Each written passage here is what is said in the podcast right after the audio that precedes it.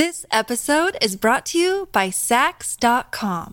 At Saks.com, it's easy to find your new vibe. Dive into the Western trend with gold cowboy boots from Staud, or go full 90s throwback with platforms from Prada. You can shop for everything on your agenda, whether it's a breezy Zimmermann dress for a garden party or a bright Chloe blazer for brunch. Find inspiration for your new vibe every day at Saks.com.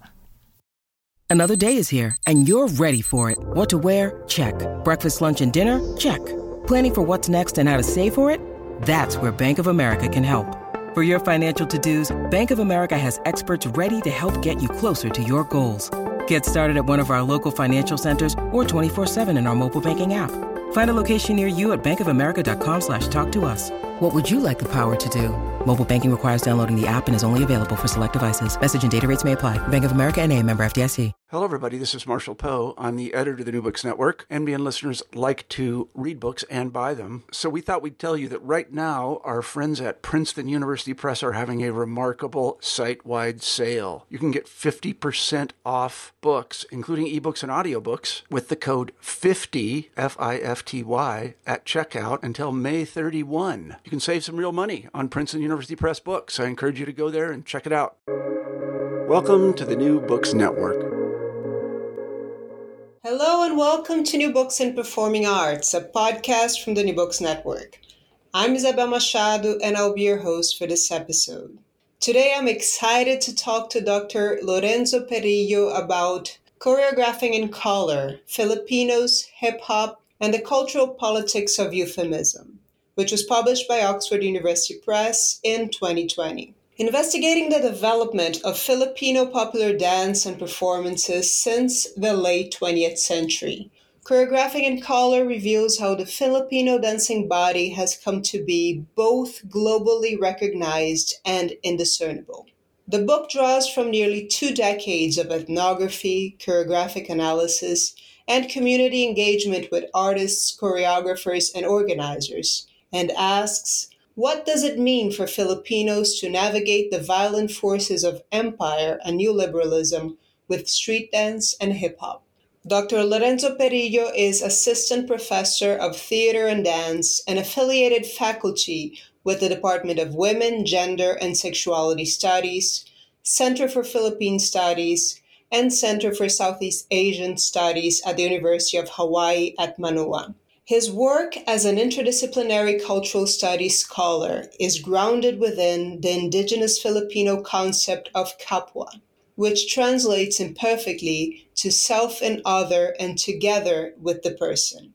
In this way, he focuses on bridging dance, theater, and performance studies with critical race, ethnic, feminist, and indigenous studies, while broadening the types of knowledge established within these fields. Lorenzo, welcome to New Books in Performing Arts. Thank you. Thank you for having me. It's a privilege and an honor to join you.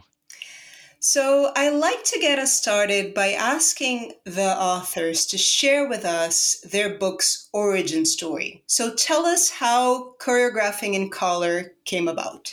Yes, um, choreographing in color basically started um, with my origins in in dance, and so I have to give a shout out to my big sister, my Ate Sherry, who I followed to uh, the tall flag team back in in high school, which then eventually led me to join the dance team or the all male co-ed um, drill team. And so um, those experiences really were formative in my development. They sort of were my formal introduction into dance and choreography, um, where we would do street dance and hip hop and compete at the national level, representing our, our high school, um, Mira Mesa High. But I also sort of, at the same time, was learning about garage parties and Filipino parties and you know getting my little sisters to perform with me for birthdays um, and that led into my undergraduate career in dance, where I performed with the Filipino community and Filipino culture nights, and also with the uh, professional hip hop dance troupe Culture Shock. Um, and so I think those were the experiences which really gave me sort of the the idea that I, I, really wanted to have a continuing relationship with dance and with the community and with the hip hop culture over the long term. And I knew looking down the line that that meant um, sort of beyond my body's capabilities. And so I had to I had to think about what what would it mean to transition into something more intellectual or more research based or more academic um, with dance and with hip hop and so, and also, I was really kind of curious about this definition of the conscious hip hop artist and how it was limited to MCs and rappers. And I really wanted to push against that with um, with all of the experiences in the dance community that I found really transformative and also quote unquote conscious. So this is sort of the start of that nugget or of that experience that led to my work as a master's student studying uh, B girls and B boys in Waipahu in Hawaii, and then also as a doctoral student um, doing my dissertation, which then this became um, this was a this is a substantially revised version of my dissertation, and um, yeah, I think those that pretty much explains some of the the genesis of the book. I'm also very intrigued by a book's opening sentence and you start your introduction by saying that being in the Philippines disorients me. As a fellow itinerant researcher, uh, that uh, resonated with me. But I would like you to tell us how and why was that? Oh, thank you so much. That's a great question. Um, so, being born in the in in Hawaii, um, raised in San Diego, and then pursuing education in Northern California and Hawaii and in um, California, doing research in the Filipino diaspora and also in the Philippines as a homeland means a lot of different things. And so for me, uh, it was really a it was really a challenge and also a learning experience to return to the Philippines as a as an academic, as a researcher, researcher during my Fulbright fellowship, and to uh, the the issues, the contemporary issues of gender inequality and um, post-colonialism through hip hop, it meant also engaging with my insider outsider status. Um, my ancestry, my my father and my mother are both from the Philippines. From uh, my mother is from Bulacan, and my my dad is from Bicol, and so there's this there's a sense of knowingness and unknowingness that I experienced doing research in the quote unquote field. And um, I really wanted that to be the entryway into the positionality that the reader gets a sense of my own mixed positionality and how complicated it is, rather than being something like, I guess, maybe a traditional anthropologist is, you know, defamiliarizing um, or familiarizing the strange. For me, it was much more embedded in the American colonial project because my dad um, immigrated to uh, the U.S. through the U.S. Navy and was recruited by the Navy as part of, you know, this history of uh, U.S. occupation in the Philippines. Um, and so that sort of foreshadows this entry point into thinking about Filipinos in hip hop, not from a place of neutrality, but from um, a place of the histories of US colonialism in the Philippines and across the globe. And so for me, like I love first first sentences, so it did take me a while to think about, you know, to to workshop what would be a good first sentence. And the typical or one of the you know one of the dominant paradigms within asian american studies um, which is one of the fields that i've trained in is obviously orientalism and so for me to flip that script and think about how where in the US, one of the paradigms of that Filipinos experience in terms of racialization is being orientalized, exoticized as the other. Um, for me, as a Filipino diasporic member, being in the Philippines was both disorienting in the sense that Orientalism was not necessarily um, the process of racialization that I then experienced, but also just being in the Philippines, being in Manila meant trying to find my bearings um, as an ethnographer and and in commuting, like um, getting through town, going from going from field sites, from dance concerts to dance classes to choreographers, you know, meeting spots and rehearsals. It was quite a, a challenge. There was no Google Maps. there were there were um, basically jeepney routes that I had to memorize, and so I felt like it was really kind of important for me to kind of start the book off uh, with that concept that sort of has multiple layers. Yes, and it's a great way for us, the readers, to situate ourselves and to understand, you know, where you uh, are in relation to your research. I, I really enjoy that. Thank you. The book's title is Choreographing in Color, of course, and uh, uh, you discuss here, as you say, the ways in which Filipino ness, particularly as it is understood by non Filipinos, has been informed by Black cultural expressions. And race is an important theme here. Could you talk a little bit about that? Yeah, so I think this is um, this is important because I think oftentimes at least for me, doing research or preparing to do research with um, at the intersection of Filipinos, uh, Filipino identity, Filipino race, gender, and empire, and hip hop, um, we sort of get into kind of debates that don't necessarily deal with uh, the systemic and structural inequalities of race and gender.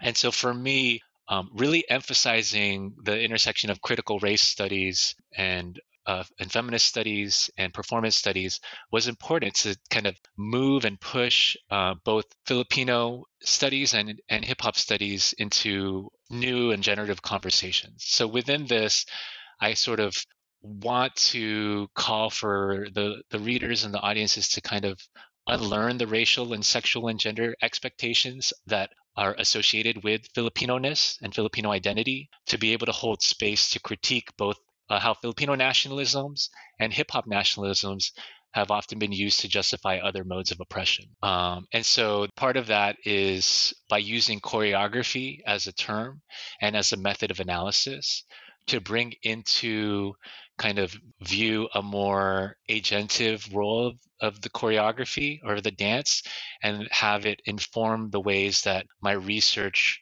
uh, proceeds or my research took took place rather than to just conceive of the choreography or the dance as a mere object to be to be analyzed. And here i'm taking cues from um, critical dance studies like tommy DeFrantz and um, susan foster to kind of be creative or use this opportunity to uh, to to think about and theorize around the ways that the creative process or the aesthetics or the internal discourse of hip hop dances and street dances can inform how the research feels or looks or or moves across the page. Euphemism is uh, something that frames your analysis. Could you talk a little bit about that? Define the concept of performative euphemism.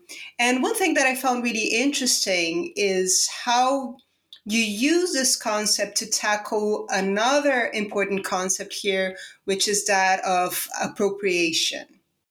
Oh, thank you so much. Yeah. So, um, performative euphemism um, is my way of thinking about how in the cultural imaginary of um, of Filipino-ness and types of corporeal orature, things that Filipinos do, um, and move, and the ways that Filipinos move on stage or in everyday practice, how they can sometimes fall, how they can sometimes recode the violence or um, refer to particular expectations um, within society or that fall around anti-Filipino racism or sexism or neocolonialism, but they, they can also fall they can also move outside that code. So one of the examples that I use is when I was with with my cousins, my Filipino cousins in Bulacan, and I was speaking English, and they referenced um, having a bloody nose, or they kind of referred to me as causing them to have a bloody a bloody nose, which I thought was very interesting because it's was sort of this dark kind of comic joke, com- or dark joke about how you know my privilege in speaking the colonial language or English was actually a negative, but at the same time it was not necessarily sort of a direct like active resistance or a direct you know protest against assimilation. And so for me, it was really interesting gesture or performance or performative gesture um, that was able to kind of euphemize what they were what they were trying to kind of um, you know have a social criticism about. And so for me, like I thought that was a great metaphor, a great way of thinking about how there are oftentimes that Philippine people that identify in Philippine as Filipino or that are um, working in Filipino cultural productions, they don't necessarily perform a traditional Filipino character, or traditional Filipino-ness, and they also don't necessarily perform an assimilation or an assimilative kind of script. They're somewhere in between, or they're somewhere you know maybe they're performing um, something in the vein of, of of black cultural expression and so for me the euphemism also tied into hip hop. So, in the way that we might hear music that has a cuss word or um, a, a, word that is, you know, an expletive and it's bleeped out, that euphemism is there and we know that it's bleeped out and we sort of if we are knowledgeable of what it means we sort of know we have knowledge of two things or three things all at the same time.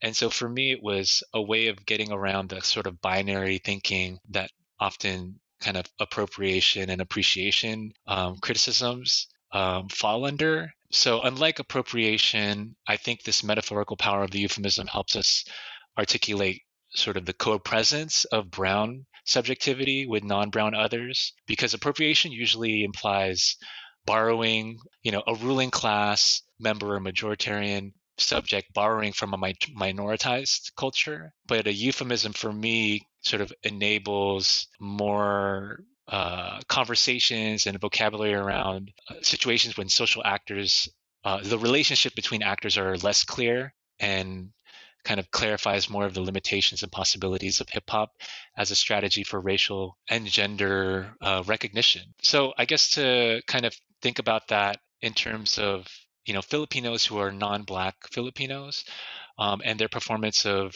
black dance like hip hop. For me, it's it's important to think of that as implicated in this ambivalent discursive space that Filipino identity exists in, but not just out of you know a vacuum, but that ambivalence of being Filipino or being brown is is a product and a formation out of US imperial desire and fantasy that sort of reproduces Philippines or uh, the Filipinos or Puerto Ricans or Native Hawaiians and Samoans as both part of and outside of, of uh, US domesticity.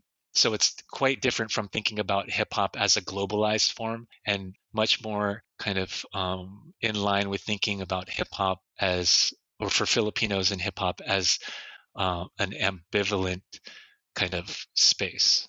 That was uh, very uh, useful for me to understand the choreographies and uh, and, and the, the practices that you're talking about here.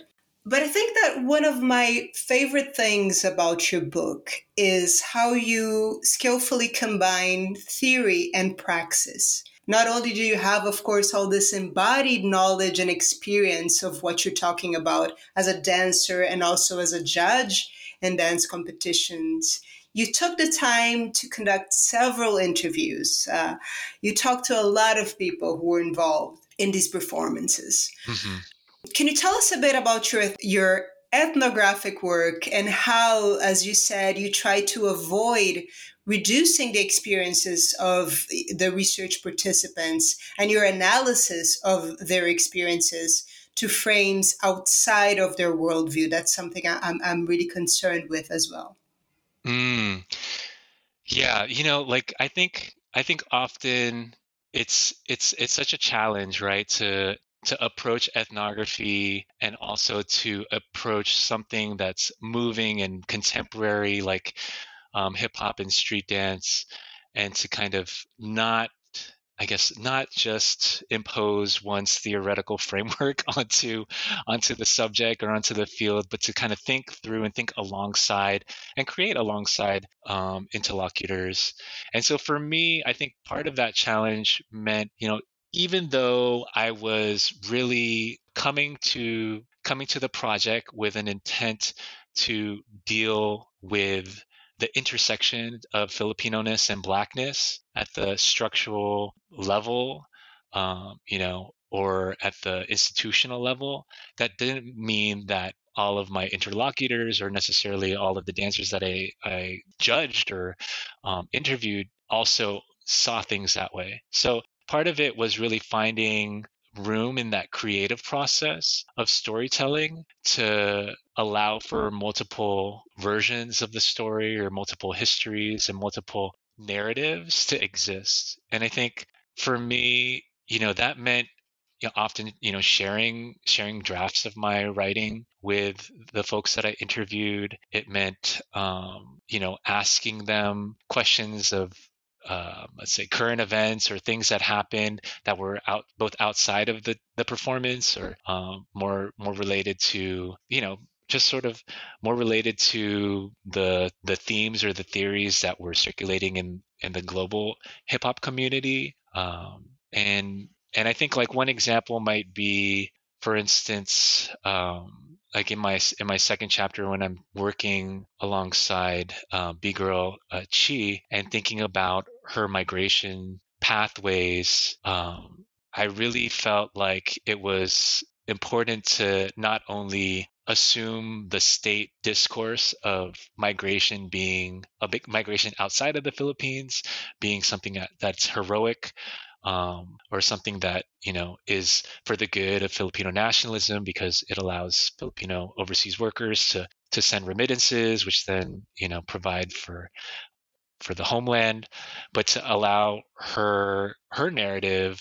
or how her understanding of that migration in relationship to dance come forward. So not just as a, a dancer or someone that is employed in the dance entertainment industry, but also how that migration itself is an active movement that could be shaped or that could parallel or that could inform or that could be informed by her own movement on the dance floor. Yes, and we'll talk about chapter two in a minute. but I want us to talk about the first chapter uh, because it discusses a performance that I think many of our listeners might be familiar with but you provide such uh, so much context and a rich analysis that a lot of folks and i include myself here mm. might have lacked when we watch this and it is of course that viral video of a performance of michael jackson's thriller at a detention and rehabilitation center it is a fascinating chapter and i learned so much by reading it i had like 10 questions about it and we're not going to be able to go through it, but you did uh, help me understand what I liked and disliked when I watched this as, you know, this disembodied viral video thing. But central to your analysis, and as you, you say here, to this worldwide popularity of this performance, are narratives of discipline, colonial choreography, and especially the queerness of the leading lady. Yes. Could you talk a little bit about that? Yes. Um, you know, this this chapter originated um, you know, back in 2008 and like you said, I, for folks who don't know, it, it centers the 2007 viral video of 1,500 inmates in the Cebu Provincial Detention and Rehabilitation Center, or CPDRC. Um, so this is early YouTube, um, and they performed the rendition of their own rendition of Michael Jackson's Thriller music video as sort of proof of an exercise program that aimed to build teamwork and reduce gang activity through dance. Um, so this was sort of performance-based proof of their of the prison's rehabilitation I guess, function. And so for me, it was quite interesting to see this go viral. Um, it had a view count of 58 million, which at that time was, or at one time, it was the third top favorite video of all time. Um, and as someone, you know, who grew up not seeing a lot of Filipinos in the mainstream or Filipino visibility. You know, Filipino visibility is something that's often talked about in uh, Filipino studies or Filipino American studies as as one of the main problems, despite the large demographic and long history of U.S. Philippine relations. This announced to me sort of a turning point in the global mainstreaming of the Filipino body or the Filipino dancing body, which was, you know, quite something something notable something exceptional something to celebrate if if you are um, if you are used to not being seen used to not seeing yourself. But at the same time, I, I really wanted to question like, what does it mean for it to be an example of choreographing discipline onto these quote unquote deviant um, bodies and also reference this um, let's say the quintessential music video of American culture, you know, that's rooted in um, blackness and African American um,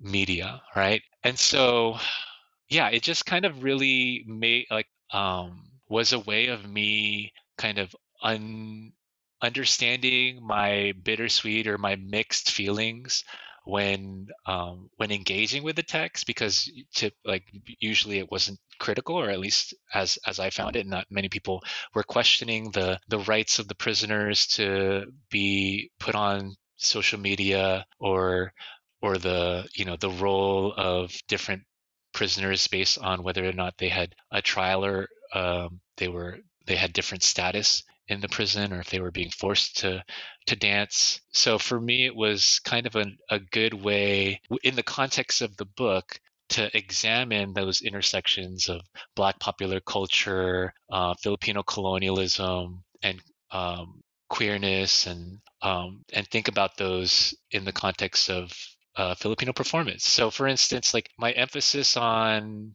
the narrative of discipline or colonial choreography. So for for me, the popularity of this dance as colonial as colonial choreography works because the dancers are they're sort of in line with a more uncritical or a specific way of dancing that was rooted that was also institutionalized in the dance history, the American colonial dance history of the Philippines.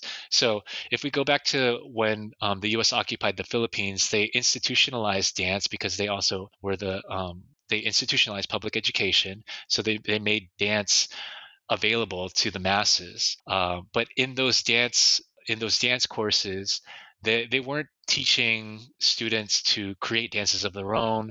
They weren't teaching students to, you know, improvise or to think about how dance is related to power and knowledge. Um, but they were kind of within a physical education paradigm of dance. And so uh, that physical education paradigm of dance, while it, you know, has certain benefits with kind of kinesiology or fitness, it it doesn't necessarily engage with the social and the political dimensions of dance.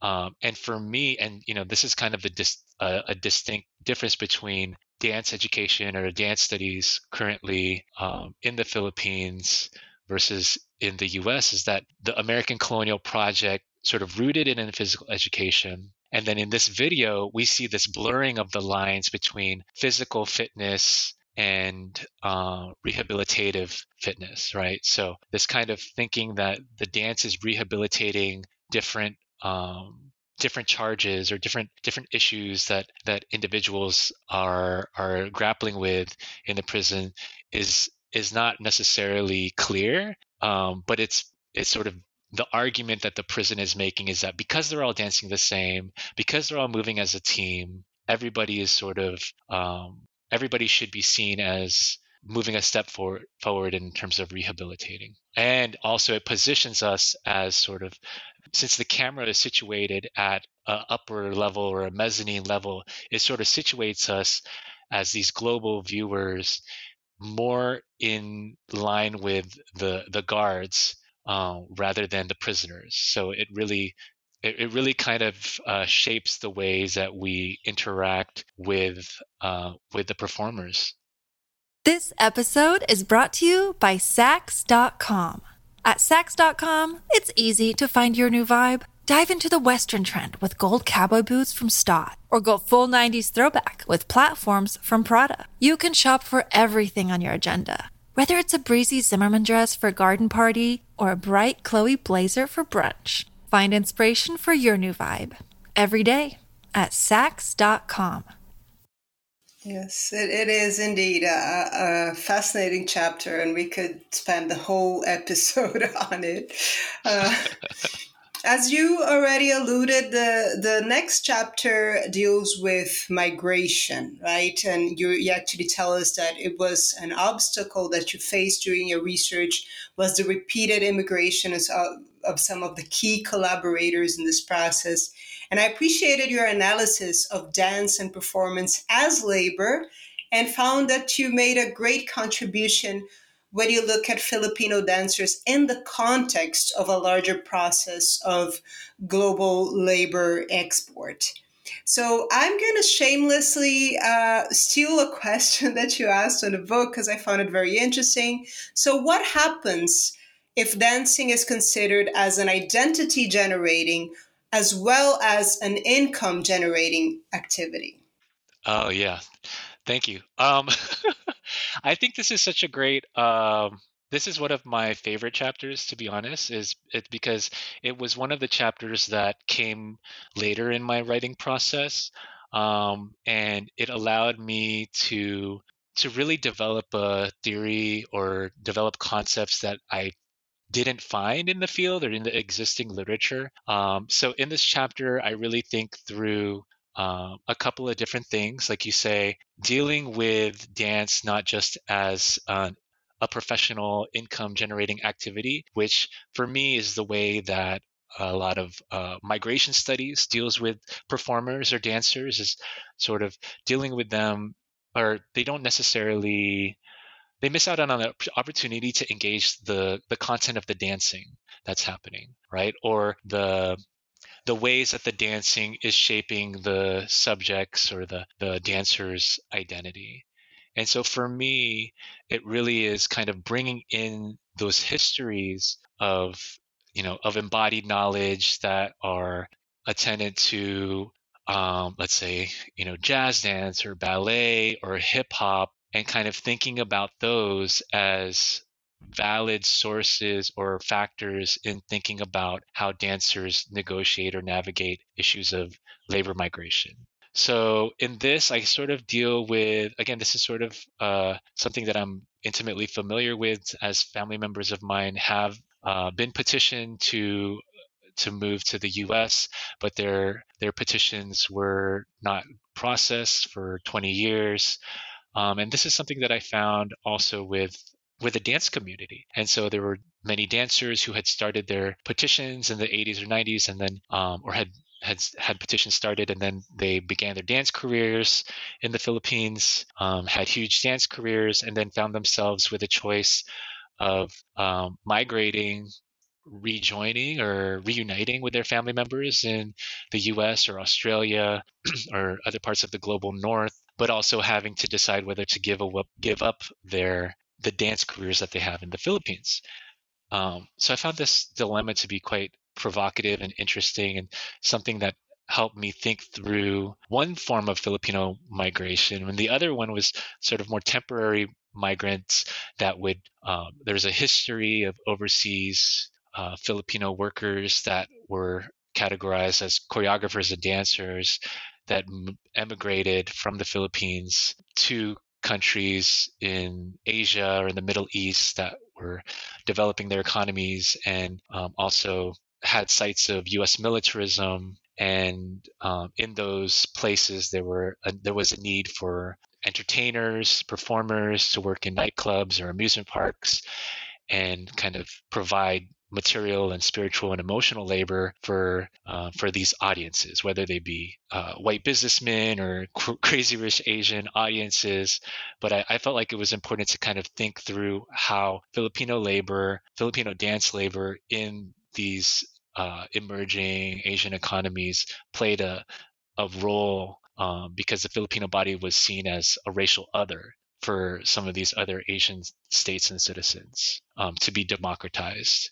So I really kind of wanted to again push and press and think about what are the structural dynamics that affect Filipino-ness and Filipino identity, and in this in this sense, um, the migration visas and laws and um, policies, and how do those shape the identities of these dancers? Because again there's this nationalist discourse that filipinos uh, that filipinos are filipino workers um, to emigrate our or hero our national heroes or modern day heroes. And i wanted to kind of bring forth these narratives that the filipino dancers or uh, migrants whether they continue to dance and or transition into different um, sectors of labor how did they understand this migrant hero trope? Um, so whereas the the the chapter on um, the prisoners was about the zombie as a euphemism. This this chapter was about the hero as a euphemism for this uh, the role of the, the, Philippines in terms of the global labor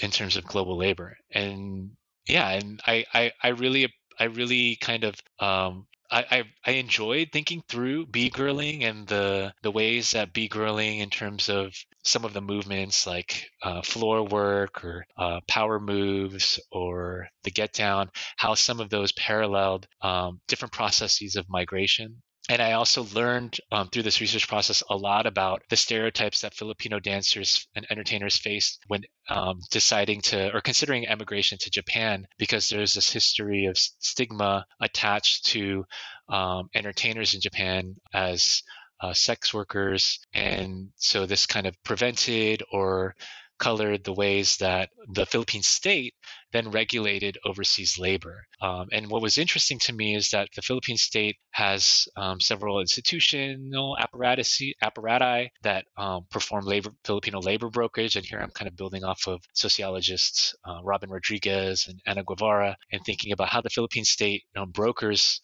like global Filipina bodies. Um, and in, in Japan, um, that stigma, uh, what I argue, was sort of uh, mitigated by the the mandate of ballet and jazz testing for for dancers that planned on working in, in Japan.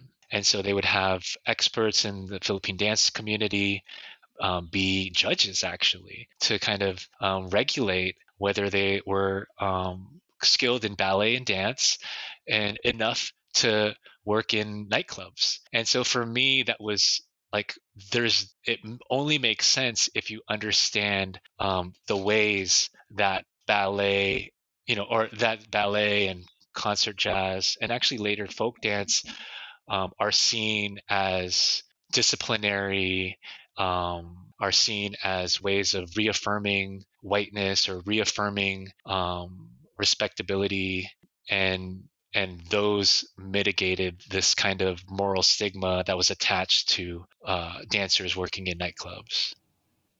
So I was also very invested in chapter four. Uh, it draws from your experiences training and judging at the self proclaimed Olympics of hip hop uh, from 2012 to 2014.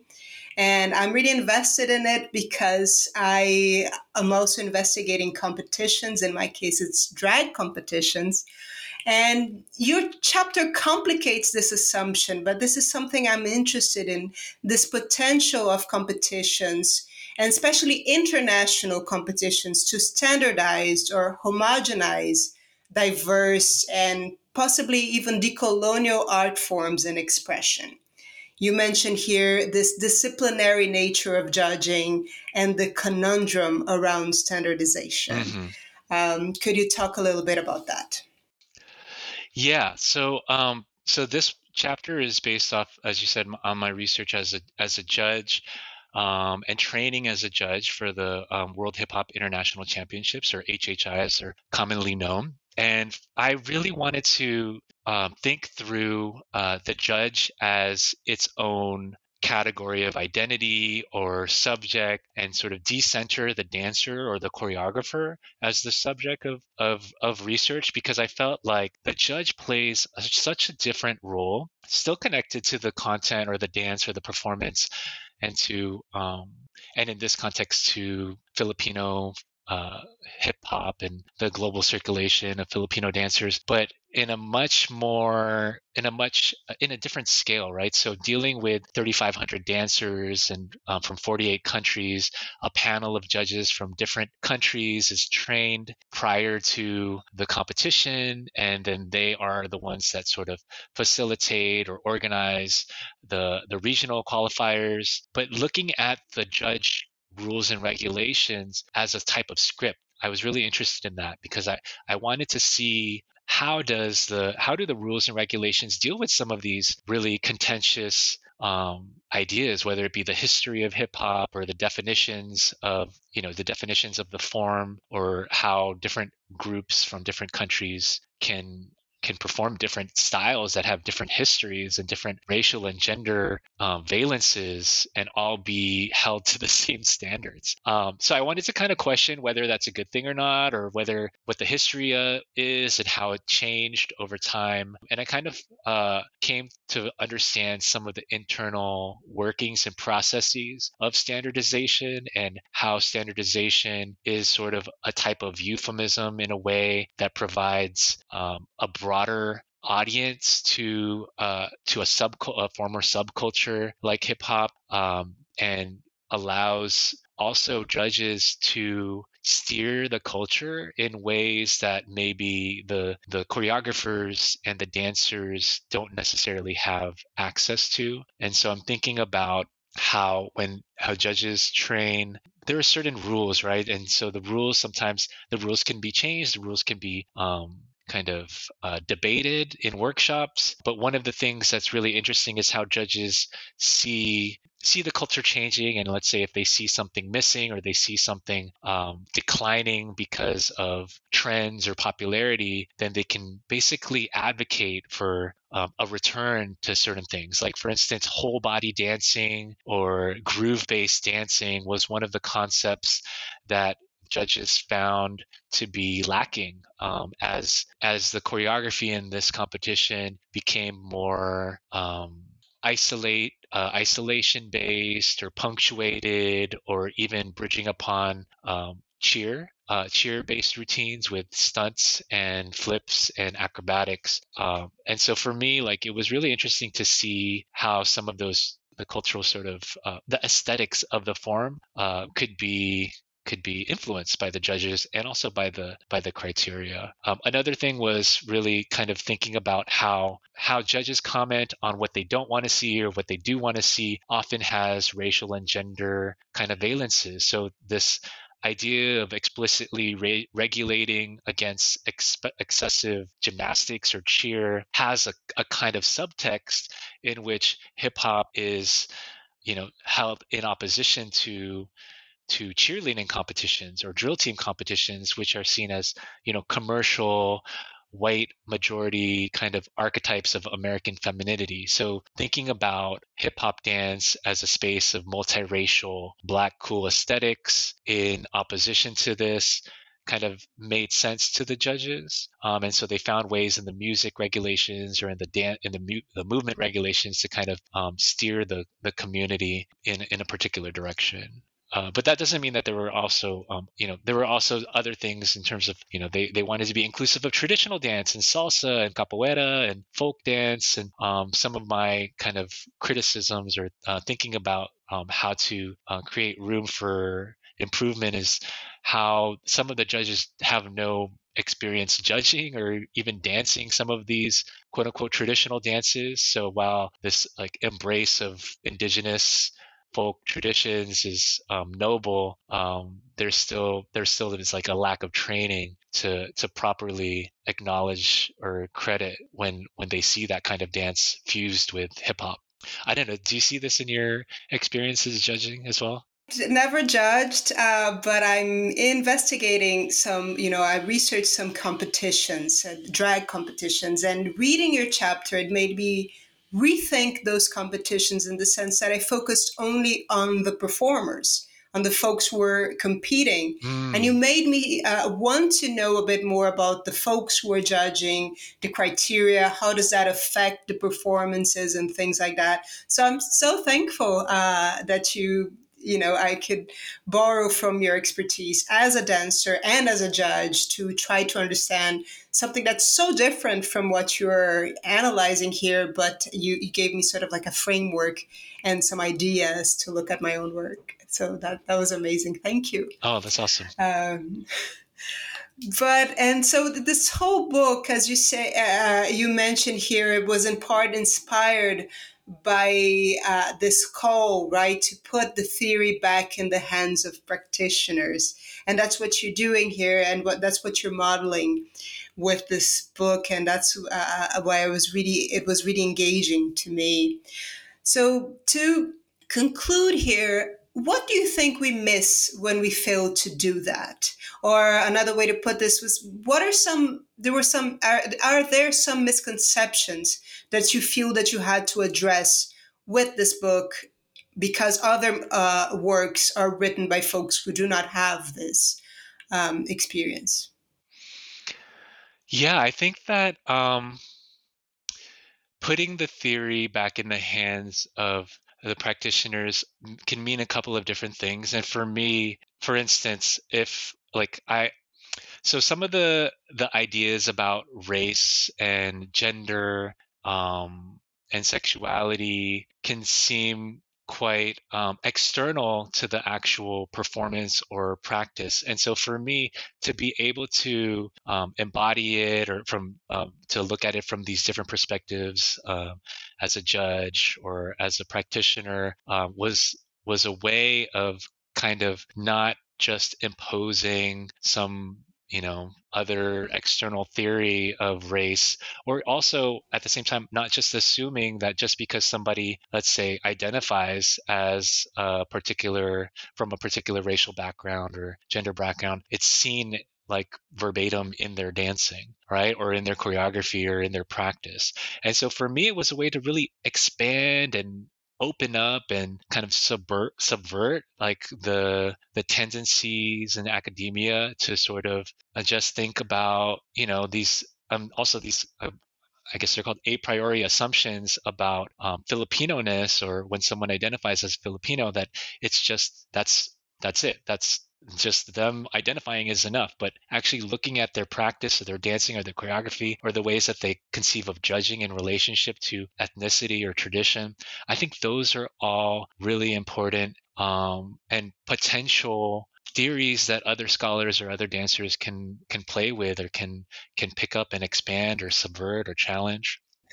Yes, and I'm sure uh, you know this. Uh, you you're providing here so much material for uh, other folks. You know, as I did, think about their own research and what they're doing. So I'm curious to know: uh, Do you have anything that you're working on next, or that you've worked uh, since you finished this book? Yeah, you know, um, I'm resting. Just kidding.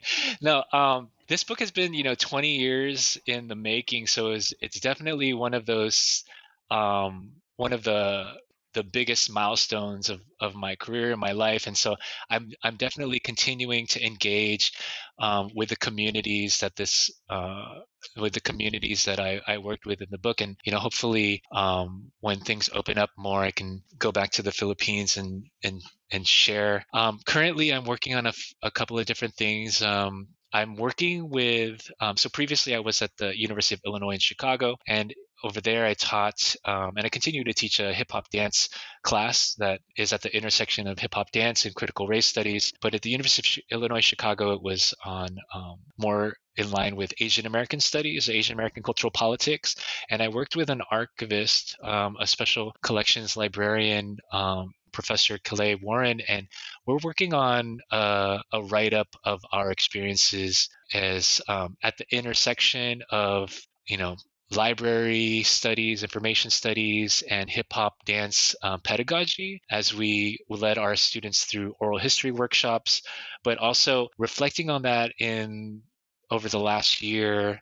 Uh, we've been trying to connect it to our own experiences as you know professors of color dealing with uh, dealing with the, inst- the, academic institutions in the times of COVID and anti-Asian racism and the movement for Black Lives, a racial reckoning of 2020. And so um, really kind of trying to turn towards thinking about building more pedagogical materials and reflections on how my research has shaped um, has been intrinsically shaped by my teaching.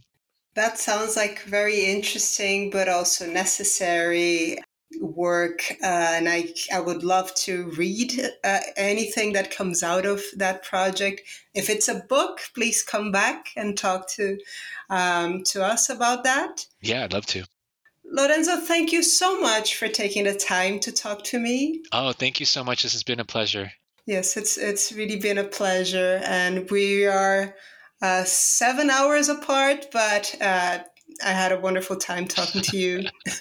and to yay, our, yay, thank you. Yes. And to our listeners, thank you for tuning in to another episode of New Books in Performative Arts. I just spoke with Dr. Lorenzo Perillo about choreographing in color, Filipinos, hip hop, and the cultural politics of euphemism, which was published by Oxford University Press in 2020. I'm Isabel Machado, and until next time.